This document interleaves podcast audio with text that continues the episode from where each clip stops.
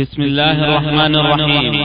يسر شبكة الألوكة بالتعاون مع المكتبة المركزية للكتب الناطقة. أن تقدم لكم هذه المادة. موارد الظمآن لدروس الزمان الجزء الأول. وعن أبي هريرة رضي الله عنه قال قال رسول الله صلى الله عليه وسلم إن لله ملائكة يطوفون في الطرق يلتمسون أهل الذكر فإذا وجدوا قوما يذكرون الله تنادوا هلموا إلى حاجتكم قال فيحفونهم بأجنحتهم إلى السماء الدنيا قال فيسألهم ربهم وهو أعلم بهم ما يقول عبادي قال يقولون يسبحونك ويكبرونك ويحمدونك ويمجدونك ويمجدونك. قال فيقول هل رأوني؟ قال فيقولون لا والله. ما رأوك؟ قال فيقول كيف لو رأوني؟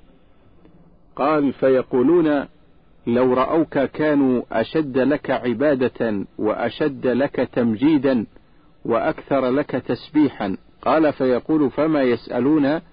قالوا يسألونك الجنة. قال فيقول وهل رأوها؟ فيقولون لا والله يا رب ما رأوها؟ قال يقول فكيف لو رأوها؟ قال يقولون لو أنهم رأوها لكانوا أشد عليها حرصا وأشد لها طلبا وأعظم فيها رغبة. قال فمما يتعوذون؟ قال يقولون من النار. قال فهل رأوها؟ قال يقولون لا والله يا رب ما رأوها؟ قال يقول فكيف لو رأوها؟ قال يقولون لو رأوها كانوا أشد فرارا وأشد لها مخافة. قال فيقول فأشهدكم أني غفرت لهم. قال يقول ملك من الملائكة فيهم فلان ليس منهم إنما جاء لحاجة قال هم الجلساء لا يشقى جليسهم. ولذلك حث صلى الله عليه وسلم على الجلوس في مجالس الذكر وشبهه بروضة الجنة. وروى الترمذي عن أنس رضي الله عنه قال قال رسول الله صلى الله عليه وسلم إذا مررتم برياض الجنة فارتعوا. قالوا وما رياض الجنة؟ قال حلق الذكر. وروى أبو داود عن أبي هريرة رضي الله عنه قال قال رسول الله صلى الله عليه وسلم ما من قوم يقومون من مجلس لا يذكر الله فيه إلا قاموا عن مثل جيفة حمار وكان عليهم حسرة. وروى مسلم عن حنظلة ابن الربيع الأسدي قال لقيني أبو بكر فقال كيف أنت يا حنظلة؟ قلت نافق حنظلة. قال سبحان الله. ما تقول؟ قلت نكون عند رسول الله صلى الله عليه وسلم يذكرنا بالنار والجنة كأن رأي عين. فإذا خرجنا من عند رسول الله صلى الله عليه وسلم عافسنا الأزواج والضيعات نسينا كثيرا. قال أبو بكر إنا لا نلقى مثل ذلك فانطلقت أنا وأبو بكر حتى دخلنا على رسول الله صلى الله عليه وسلم فقلت نافق حنظلة يا رسول الله. نكون عندك وتذكرنا بالنار والجنة كأن رأي عين. كأن رأي عين. فإذا خرجنا من عندك عافسنا الأزواج والأولاد والضيعات نسينا كثيرا. فقال رسول الله صلى الله عليه وسلم والذي نفسي بيده لو لو تدومون على ما تكونون عندي وفي الذكر لصافحتكم الملائكة على فرشكم وفي طرقكم. ولكن يا حنظلة ساعة وساعة ثلاث مرات. قال أحد العلماء إذا حصل الأنس بذكر الله انقطع عن ذكر الله. وما سوى الله وما سوى الله عز وجل هو الذي يفارق يفارق عند الموت فلا يبقى معه في القبر أهل ولا مال ولا ولد ولا ولاية ولا يبقى إلا عمله الصالح. ذكر الله وما والاه. فإن كان قد أنس به تمتع به وتلذذ بانقطاع العوائق الصارفة عنه إذ ضرورات الحاجات في الحياة الدنيا تصد عن ذكر الله وعن الأعمال الصالحة ولا يبقى بعد الموت عائق فكأنه خلي بينه وبين محبوبه فعظمت غبطته وتخلص من السجن الذي كان ممنوعا به عما به أنسه. ولذلك قال رسول الله صلى الله عليه وسلم إن روح القدس نفث في روعي أحبب ما أحببت فإنك مفارقه أراد به كل ما يتعلق بالدنيا. فإن ذلك يفنى بالموت في حقه فكل من عليها فان ويبقى وجه ربك ذو الجلال والإكرام. انتهى. اللهم ألهمنا ما ألهمت عبادك الصالحين وأيقظنا من رقدة الغافلين إنك أكرم منعم وأعز معين. واغفر لنا ولوالدينا ولجميع المسلمين الأحياء منهم والميتين برحمتك يا أرحم الراحمين. وصلى الله على محمد وعلى آله وصحبه أجمعين. نصيحة اسمع يا مضيع الزمان. اسمع يا مضيع الزمان. فبما ينقص فيما ينقص الإيمان معرضا عن الأرباح ومتعرض للخسران لقد سر بفعلك الشامت. يا من يفرح بالعيد لتحسين لباسه ويوقن بالموت وما استعد لبأسه ويغتر بإخوانه وأقرانه وجلاسه وكأنه قد أمن سرعة اختلاسه. يا غافلا قد طلب ويا مخاصما قد غلب يا واثقا قد سلب إياك والدنيا فما الدنيا بدائمة لقد أبانت للنواظر عيوبها وكشفت للبصائر غيوبها وعددت على المسامع ذنوبها وما مرت حتى أمرت مشروبها فلذتها مثل لمعان البرق ومصيبتها واسعة الخرق. سوت عواقبها بين سلطان الغرب والشرق فما نجا منها ذو عدد ولا سلم فيها صاحب عدد. مزقت مزقت الكل بكف البدد ثم ولت فما ألوت على أحد. قال صلى الله عليه وسلم سبعة يظلهم الله في ظله منهم رجل دعته امرأة ذات منصب وجمال فقال إني أخاف الله.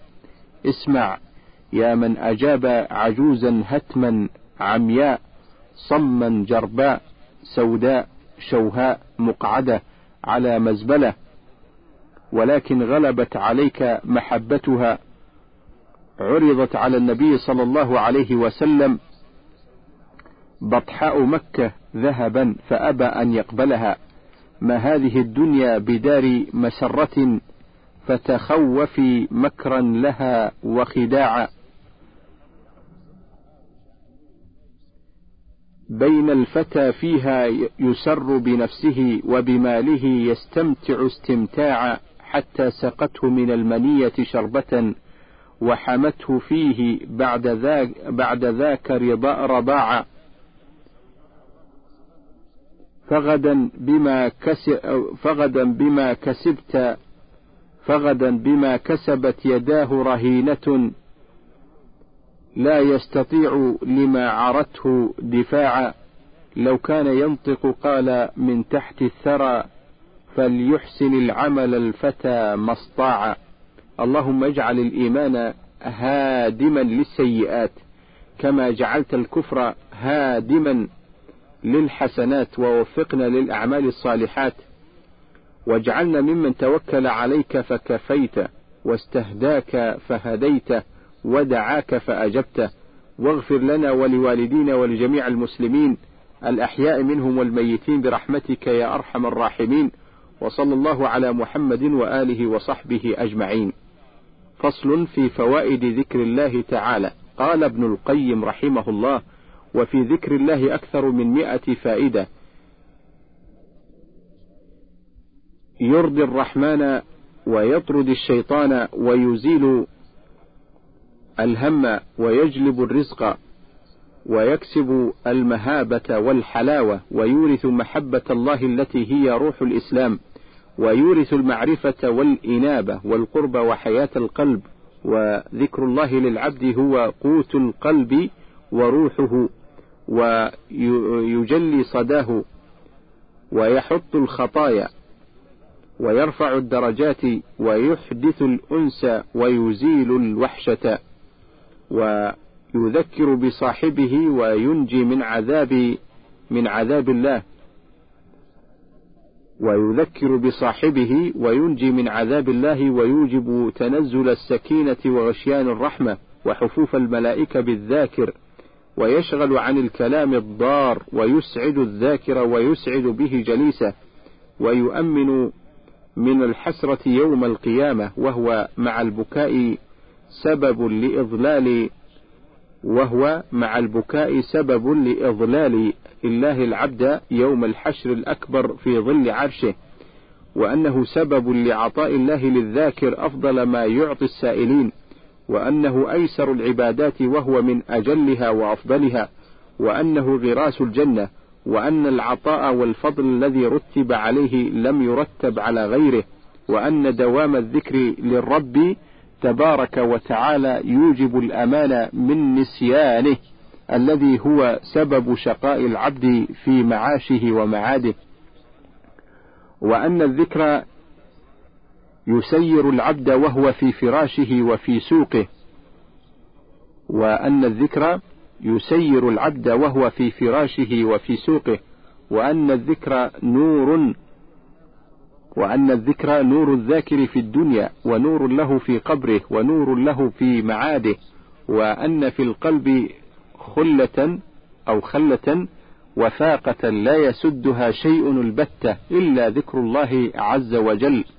وأن الذكر يجمع ما تفرق على العبد من قلبه وإرادته وهمومه وعزمه والذكر يفرق ما اجتمع عليه من الهموم والغموم والأحزان والحسرات على موت حظوظه ومطالبه ويفرق ما اجتمع على حربه من جند الشيطان وأن الذكر ينبه القلب من نومه ويوقظه والقلب إذا كان نائما فاتته الأرباح والمتاجر.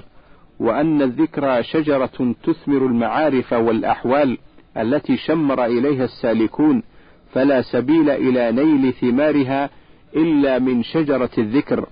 وأن الذكر قريب من مذكوره ومذكوره معه وهذه المعية معية خاصة. وأن الذكر يعدل عتق الرقاب. ونفقة الأموال والحمل على الخير ونفقة الأموال والحمل على الخيل في سبيل الله عز وجل وأن الذكر رأس الشكر وأن أكرم الخلق على الله من المتقين من لا يزال لسانه رطبا من ذكر الله وأن في القلب قسوة لا يذيبها إلا ذكر الله تعالى وإن الذكر شفاء القلب ودواؤه والغفلة مرضه. وأن الذكر أصل موالاة الله عز وجل وأنه ما استجلبت نعم الله واستدفعت نقمه بمثل ذكر الله. عليك بذكر الله في كل لحظة فما خاب عبد لمهيمن يذكر. وأن الذكر يوجب صلاة الله عز وجل وملائكته على الذاكر. وأن من شاء أن يسكن رياض الجنة في الدنيا فليستوطن مجالس الذكر فإنها رياض الجنة. وأن مجالس الذكر مجالس الملائكة. وأن الله عز وجل يباهي بالذاكرين ملائكته. وأن مدمن الذكر يدخل الجنة وهو يضحك. وأن جميع الأعمال إنما شرعت إقامة لذكر الله تعالى. وأن أفضل أهل كل عمل أكثرهم فيه ذكرا لله عز وجل فأفضل الصوام أكثرهم ذكرا لله عز وجل. وإن ذكر الله يسهل الصعب وييسر العسير ويخفف المشاق. وأن ذكر الله وأن ذكر الله يذهب عن القلب مخاوفه كلها وله تأثير عجيب في حصول الأمن. وأن في الاشتغال بالذكر اشتغالا عن الكلام الباطل من الغيبة والنميمة واللغو وأن عمال الآخرة كلهم في مضمار السباق في مضمار السباق والذاكرون أسبقهم في ذلك المضمار ولكن القترة والغبار يمنعان من رؤية سبقهم. فإذا انجلى الغبار وانكشف رآهم الناس وقد حاسوا وقد حازوا قصب السبق وأن الذكر سبب لتصديق الرب عز وجل عبده فإنه أخبر عن الله بأوصاف كماله ونعوت جلاله فإذا أخبر بها العبد صدقه ربه ومن صدقه الله لم يحشر مع الكاذبين ورجي له أن يحشر مع الصادقين. وداوم ولازم قرع باب قرع باب مؤملا فما خيب المولى رجاء مؤمل وصابر فما نال العلا غير صابر وقل واعظا للنفس عند التململ. مع الصبر إحدى الحسنيين مناك أو منايا كرام فاصبري وتحملي وداوي لسقم القلب واعمر خرابه. بذكر الذي نعماه بذكر الذي نعماه للخلق تشمل. اللهم الهمنا ذكرك ووفقنا للقيام بحقك وبارك لنا في الحلال من رزقك. ولا تفضحنا بين خلقك يا خير من دعاه داع وأفضل من رجاه راج. يا قاضي الحاجات ومجيبا لدعوات.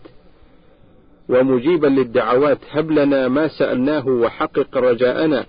فيما تمنيناه يا من يملك حوائج السائلين ويعلم ما في ضمائر الصامتين أذقنا برد عفوك وحلاوة مغفرتك يا أرحم الراحمين وصلى الله على محمد وآله أجمعين. فصل ومن فوائد الذكر أيضا ما ذكره ابن القيم رحمه الله أن دور الجنة تبنى بالذكر فإذا أمسك الذاكر عن الذكر أمسكت الملائكة عن البناء. وأن الذكر سد بين العبد وبين جهنم فإذا كانت له إلى جهنم طريق عمل من الأعمال كان الذكر سدا في تلك الطريق وأن الملائكة تستغفر للذاكر كما تستغفر للتائب وأن الجبال والقفار تتباهى وتستبشر بمن يذكر الله عز وجل عليها. وأن كثرة ذكر الله عز وجل أمان من النفاق فإن المنافقين قليلو الذكر لله عز وجل. قال تبارك وتعالى في المنافقين ولا يذكرون الله إلا قليلا. وأن للذكر من بين الأعمال لذة لا يشبهها شيء فلو لم يكن للعبد من ثوابه إلا اللذة الحاصلة. فلو لم يكن للعبد من ثوابه إلا اللذة الحاصلة للذاكر وأنه يكسو الوجه نضرة في الدنيا ونورا في الآخرة وأن في دوام الذكر في الطريق والبيت والحضر والسفر والبقاع تكثيرا لشهود العبد يوم القيامة فإن البقعة والدار والجبل والأرض تشهد للذاكر يوم القيامة. وأن الذكر يعطي الذاكر قوة حتى أنه لا يفعل مع الذكر ما لا يظن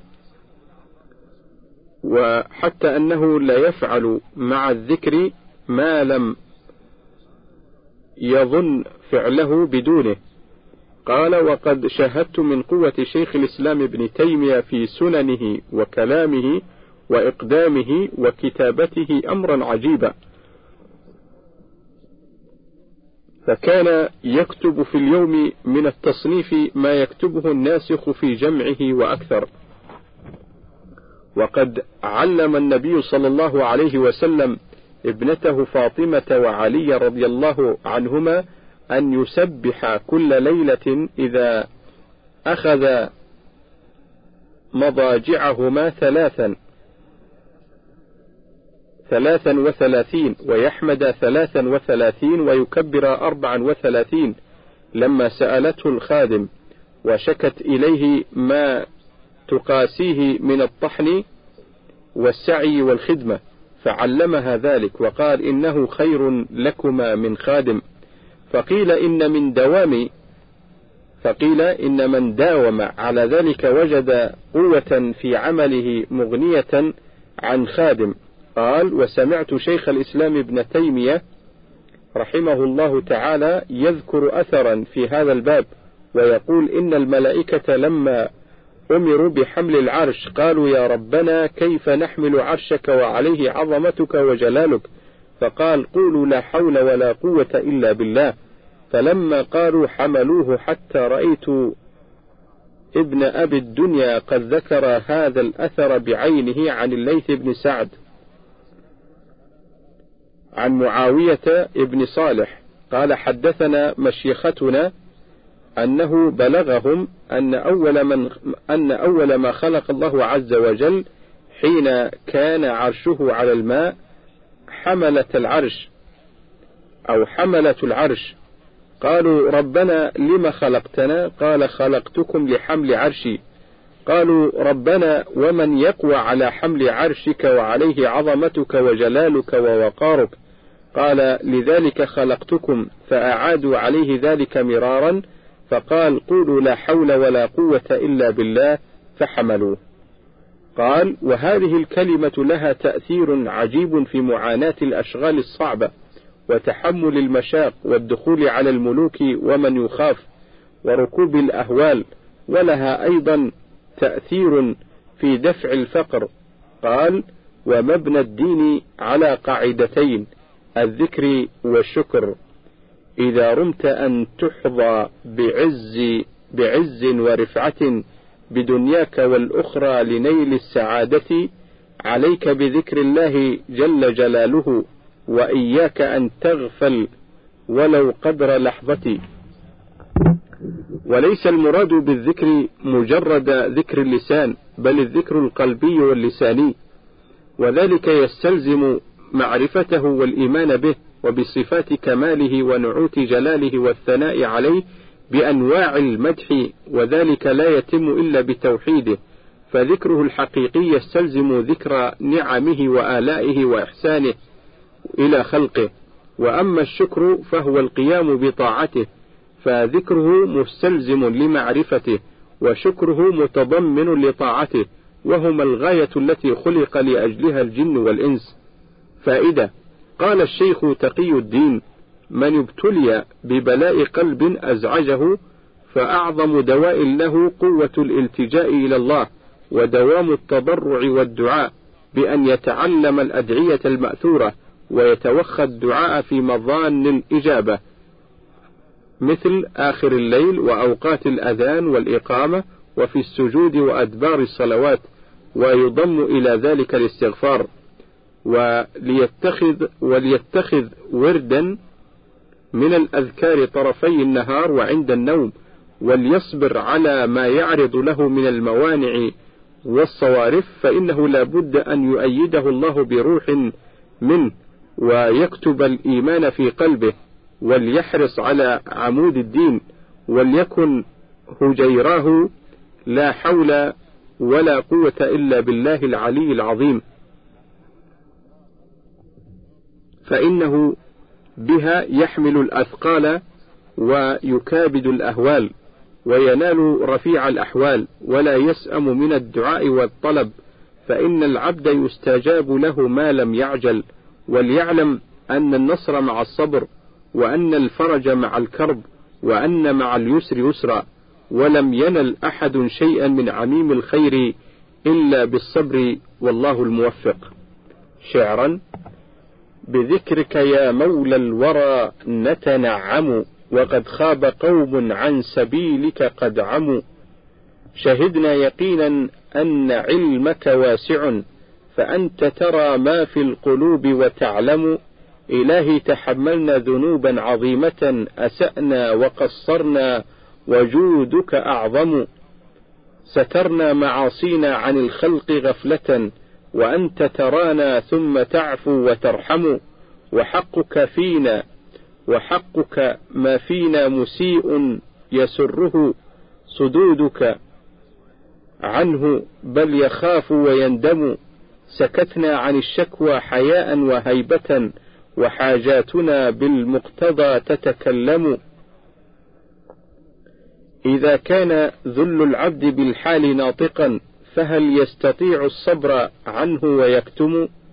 إلهي فجد واصفح وأصلح قلوبنا فأنت الذي تولي الجميل وتكرم وأنت الذي قربت قوما فوافقوا ووفقتهم حتى أنابوا وسلموا وقلت وقلت استقاموا منة وتكرما فأنت الذي قومتهم فتقوموا. لهم في الدجى أنس بذكرك دائما فهم في الليالي ساجدون وقوموا. نظرت إليهم نظرة بتعطف فعاشوا بها والناس سكرى ونوموا.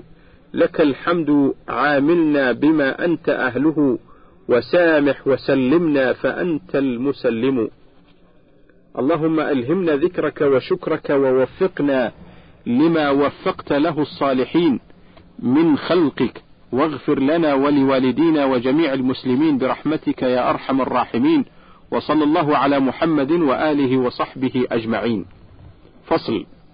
قال في حادي الأرواح ولما علم الموفقون ما خلقوا له وما إيجادهم له رفعوا رؤوسهم فإذا علم الجنة قد رفع لهم شمروا إليه وإذا صراطها المستقيم قد وضح لهم فاستقاموا عليه ورأوا من أعظم الغبن ورأوا من أعظم الغبن بيع ما لا عين رأت ولا أذن سمعت ولا خطر على قلب بشر.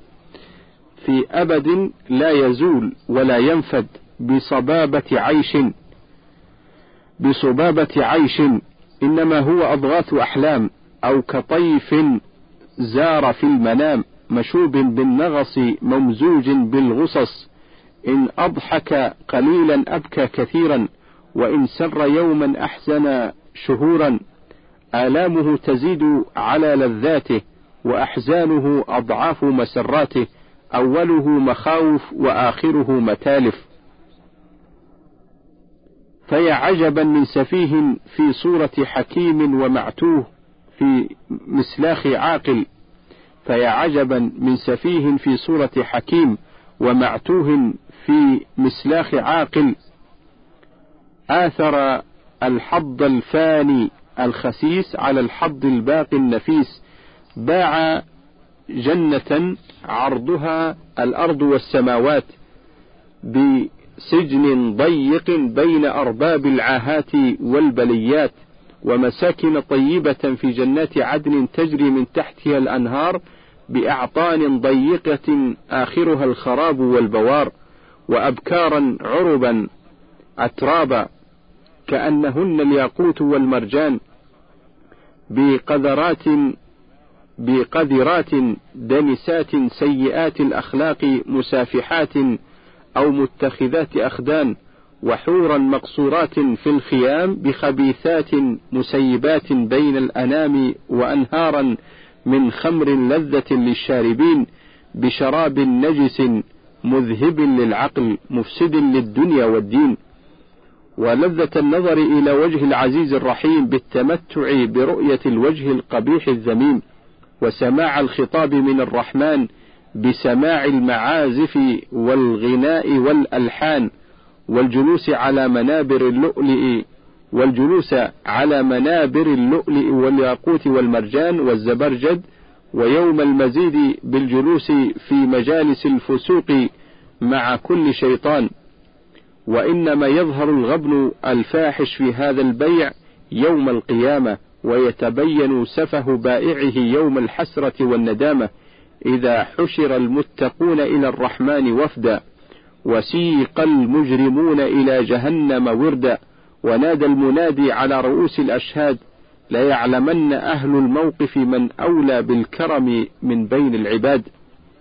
فلو توهم المتخلف عن هذه الرفقة وما أعد وما أعد لهم من الإكرام وادخر لهم من الفضل والأنعام وادخر لهم من الفضل والإنعام وما أخفي لهم من قرة أعين لم يقع على مثلها بصر ولا سمعته أذن ولا خطر على قلب بشر علم أي بضاعة أضاع وأنه لا خير له في حياته وهو معدود من سقط المتاع وأن القوم قد توسطوا ملكا كبيرا لا تعتريه الآفات ولا يلحقه الزوال وفازوا بالنعيم المقيم في جوار الرب الكبير المتعال.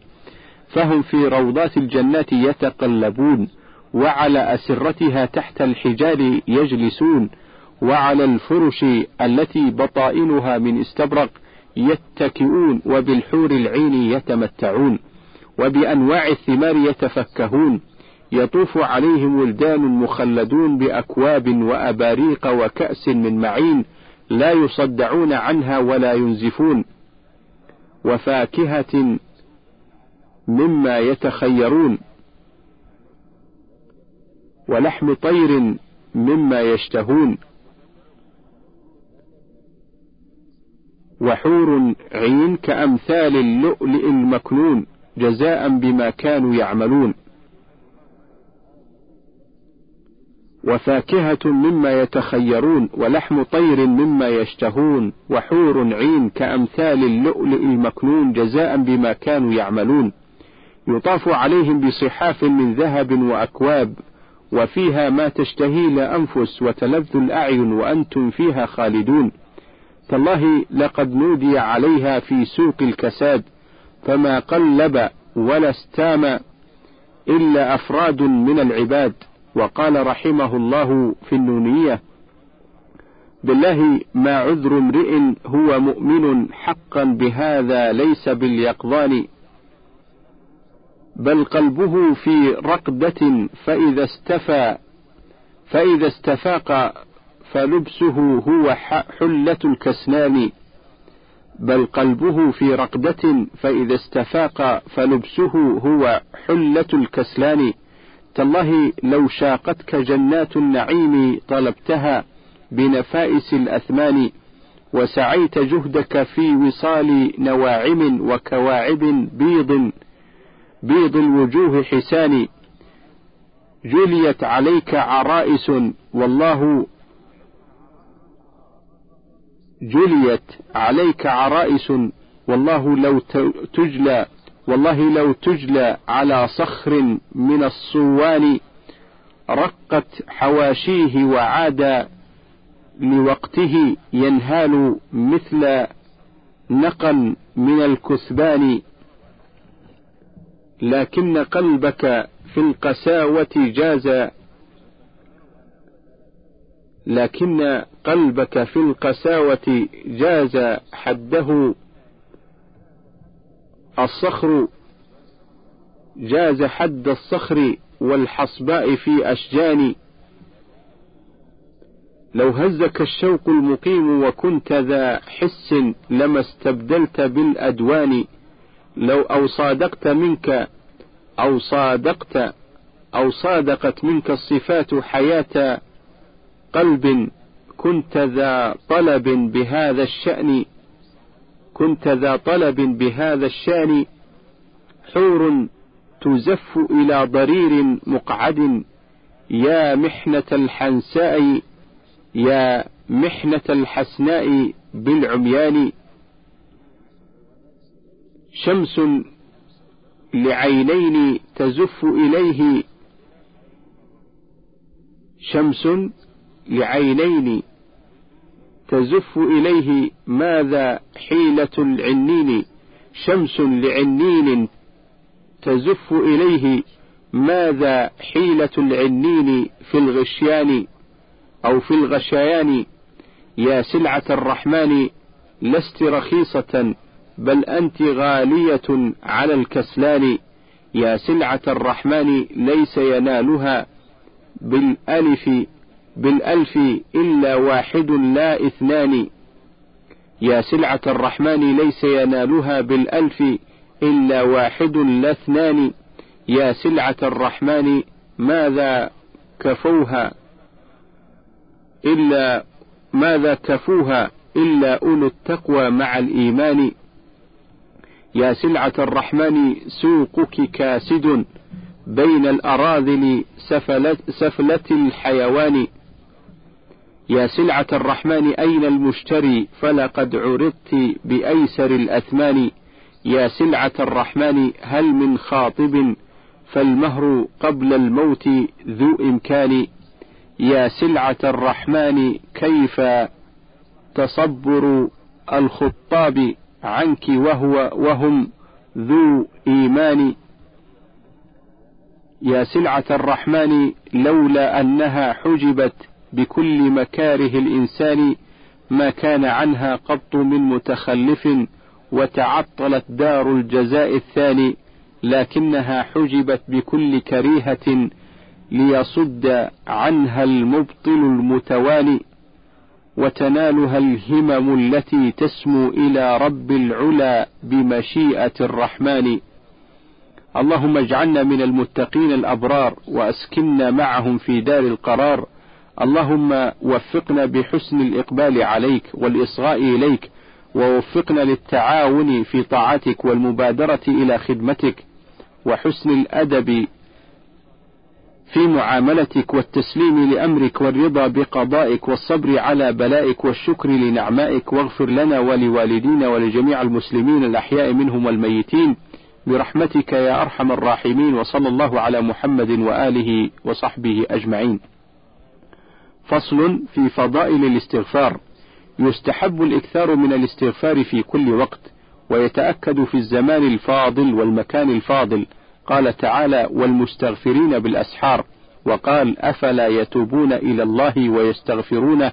والله غفور رحيم وقال تعالى وما كان الله معذبهم وهم يستغفرون وهم يستغفرون وقال تعالى مخبرا عن نوح فقلت استغفروا ربكم إنه كان غفارا يرسل السماء عليكم مدرارا ويمددكم بأموال وبنين ويجعل لكم أن ويجعل لكم جنات ويجعل لكم أنهارا.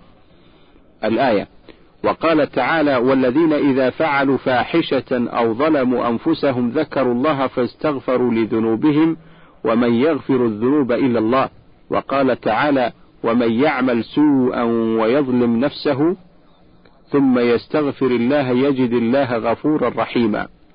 وعن شداد بن أوس رضي الله عنه عن النبي صلى الله عليه وسلم قال سيد الاستغفار أن يقول العبد اللهم أنت ربي لا إله إلا أنت خلقتني وأنا عبدك وأنا على عهدك ووعدك ما استطعت. أعوذ بك من شر ما صنعت أبوء لك بنعمتك علي وأبوء بذنبي فاغفر لي فإنه لا يغفر الذنوب إلا أنت. وعن ابن عمر رضي الله عنهما قال إن كنا لنعد لرسول الله صلى الله عليه وسلم في المجلس يقول رب اغفر لي وتب علي إنك أنت التواب الغفور مئة مرة. وعن عبد الله بن بسر رضي الله عنه قال قال رسول الله صلى الله عليه وسلم طوبى لمن وجد في صحيفته استغفار كثير. وعن أبي هريرة رضي الله عنه قال قال رسول الله صلى الله عليه وسلم إن الله عز وجل ليرفع الدرجة للعبد الصالح في الجنة فيقول يا ربي أن لي هذه فيقول باستغفار ولدك لك. وعن ابن عباس رضي الله عنهما قال قال رسول الله صلى الله عليه وسلم من لزم الاستغفار جعل الله له من كل هم فرجا. ومن كل ضيق مخرجا ورزقه من حيث لا يحتسب. وعن الأغر المزني رضي الله عنه قال قال رسول الله صلى الله عليه وسلم إنه ليغان على قلبي وإني لا أستغفر الله في اليوم مئة مرة. وقال حذيفة كنت ذرب اللسان على أهلي. أو كنت ذرب اللسان على أهلي. فقلت يا رسول الله لقد خشيت أن يدخلني لسان النار. فقال النبي صلى الله عليه وسلم فأين أنت من الاستغفار؟ فإني لأستغفر الله في اليوم مئة مرة. أخرجه النسائي. وعن زيد مولى رسول الله صلى الله عليه وسلم أنه سمع النبي صلى الله عليه وسلم يقول من قال أستغفر الله الذي لا إله إلا هو الحي القيوم وأتوب إليه غفر له وإن كان قد فر من الزحف رواه أبو داود. وعن أبي سعيد الخدري رضي الله عنه عن النبي صلى الله عليه وسلم قال من قال حين يأوي إلى فراشه أستغفر الله الذي لا إله إلا هو الحي, القوي الحي القيوم وأتوب إليه ثلاث مرات غفرت له ذنوبه وإن كانت عدد رمل عالج وإن كانت عدد أيام الدنيا. رواه الترمذي وعن أنس رضي الله عنه قال سمعت رسول الله صلى الله عليه وسلم يقول قال الله تعالى يا ابن آدم إنك ما دعوتني ورجوتني غفرت لك على ما كان منك ولا أبالي. يا ابن آدم لو بلغت ذنوبك عنان السماء ثم استغفرتني غفرت لك ولا أبالي. يا ابن آدم إنك لو أتيتني بقراب الأرض خطايا ثم لقيتني لا تشرك بي شيئا لأتيتك بقرابها مغفرة. رواه الترمذي. والله أعلم وصلى الله على محمد وآله وصحبه وسلم.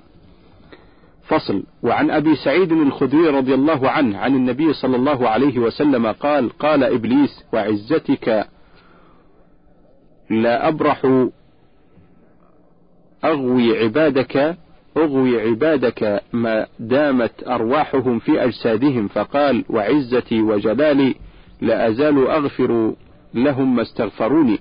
وعن الزبير رضي الله عنه أن رسول الله صلى الله عليه وسلم قال من أحب أن تسره صحيفته فليكثر فيها من الاستغفار.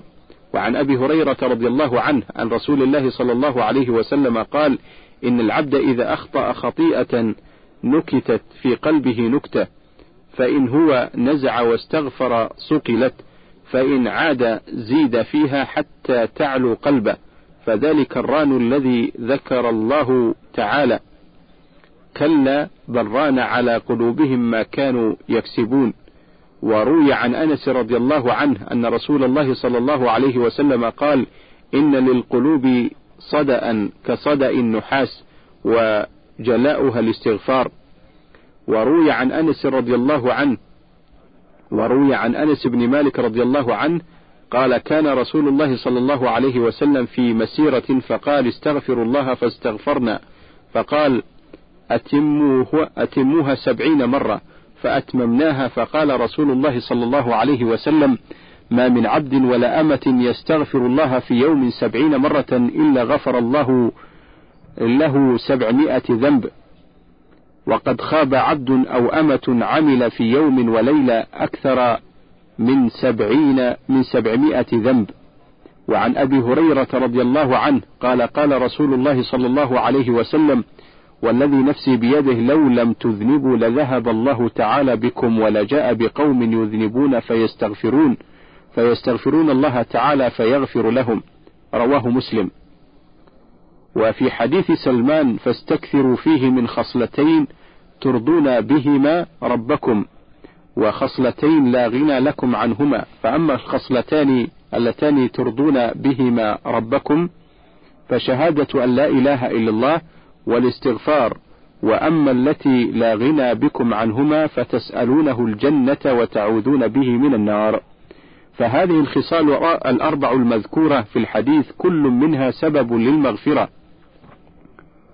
كل منها سبب للمغفرة والعتق من النار. فأما كلمة الإخلاص فإنها تهدم الذنوب وتمحوها محوا ولا تبقي ذنبا ولا يسبقها عمل وهي تعدل عتق الرقاب التي يوجب العتق من النار. ومن أتى بها حين يصبح وحين يمسي اعتقه الله من النار ومن قالها خالصا من قلبه حرمه الله على النار. وأما كلمة الاستغفار فمن أعظم أسباب المغفرة فإن الاستغفار دعاء بالمغفرة ودعاء الصائم إذا اجتمعت له الشروط وانتفت الموانع مستجاب حال صيامه وعند فطره. من فضلك تابع بقية المادة.